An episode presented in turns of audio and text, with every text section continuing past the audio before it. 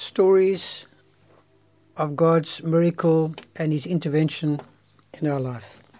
Today, I'd like to talk about uh, trying to give a Bible study in a squatter camp and the miracle that ensued out of that. I had been working in the squatter camp in Muizenberg in 1989, and the time came um, after many campaigns to start a Bible study in some of the homes. The homes, of course, were merely corrugated iron shacks which were all rusted and full of holes. The roofs had plastic, uh, such as it were, to try and stop the rain, although that didn't help much. The rain used to come in. And uh, they had no furniture and uh, often had cardboard boxes for tables and and very basic, very, very mundane, and um, and of course they, these people are, were extremely poor and the site was in hills amongst bush and everything. Um, there were there were some street lights which we had managed to try and get going um, uh, on, on, muddy roads, and of course when it rained, the, the whole the roads became impossible. Anyway, on a particular night, I had arranged uh, for a few people to meet in one of the little shacks for a Bible study, and that that evening, just about um, just about half an hour before the times to start, it started raining, and it was. By the time I got into my car, it was raining so hard I had to have my wipers on double time.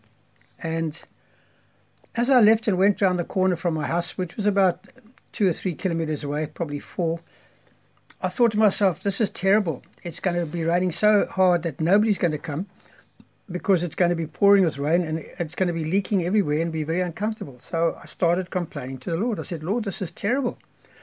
Can you please stop the rain? And I went on like this for a minute or two with my wife as a double time, and all of a sudden the Holy Spirit spoke to me in my spirit and said, What is wrong with you? Um, quite taken aback at that response, I thought, My goodness, Lord, you mean to say that uh, I must stop the rain? So the Holy Spirit said, Yes, you can stop the rain. So then, I thought, of course, I thought, well, maybe it's just my imagination. I thought, well, you know, I just sort of came back and I said, well, Lord, I don't know, maybe I can pray for the rain to stop, but how do I know that I've actually had any input in the rain? I mean, uh, statistically speaking, as an engineer, I know it can stop raining and it may not stop raining. So there's a 50 50 chance. So Holy Spirit said, well, set, set some test, um, like Gideon. And I thought of Gideon, who's, who, who, when the Lord told him to do something, he said, Well, Lord, can you make the fleece wet and the ground dry? And then he was, wasn't satisfied. The next time he swapped it around. So sometimes God does allow us to, to, um, to put tests in place. Anyway, so what actually happened was I said, Okay, I'll do that. And then I thought to myself, So what test can I do? And I thought, well, I know what, where the tar road meets at St. Peter's Road. Uh, St. Peter's Road is the tar road, and it's and you actually have to stop at like a cul-de-sac, and you have to climb over a pavement and onto the gravel road where the actual squatter camp started. So I thought, okay, I'll set I'll set this. The rain has to stop exactly at that point. As my wheels come off the tar and touch the gravel road, it needs to stop just there. But I thought of that. I said that, but then I thought I better be careful. It's raining so hard I can hardly see in front of me because it was a bit dark and was my wipers were just barely able to make make the road visible. So I came down the road. I turned into a road called Military Road, and then I turned a little bit further down into St. Peter's Road. And by now I'd forgotten what I'd said. So I was concentrating so much, and so I eventually, as I was slowing down at the end of St. Peter's Road all of a sudden the rain started getting less and less. And I thought that's interesting. Now, by now, of course, I've completely forgotten. And as my wheels touched the pavement to get onto the um, to get onto the uh, gravel road, there was no rain. And I jumped out, I opened the door, said, "My goodness, where's the rain gone?" And so what was happening was there was a very strong east wind. Now in Cape Town, we've got the northwester, which comes from from the from Table Mountain.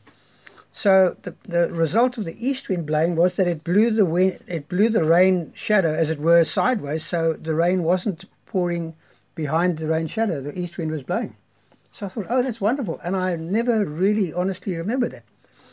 So I drove in the camp, and um, we got around, uh, and and of course we we um, we met in the shack. Now I must say this that at um, subsequently I had um, arranged for an Easter Passover meal, and we had um, we had um, some snook, some fish. I'd given the woman. There was some woman. I gave them some snook to cook, and I bought some long French rolls.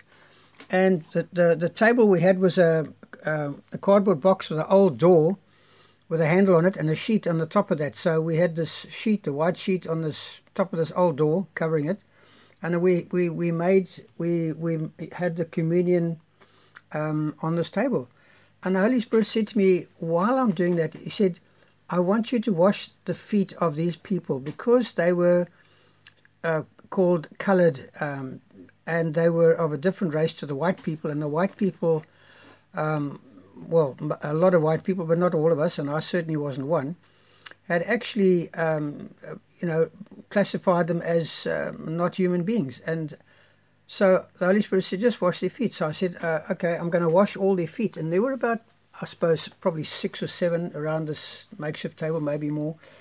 And as I did that, I started to wash their feet. And uh, on my knees, I was on my knees, and I had this bucket. And one by one, as I prayed for them, the people were being healed. Some had back pains, some had neck pains, some had feet pains.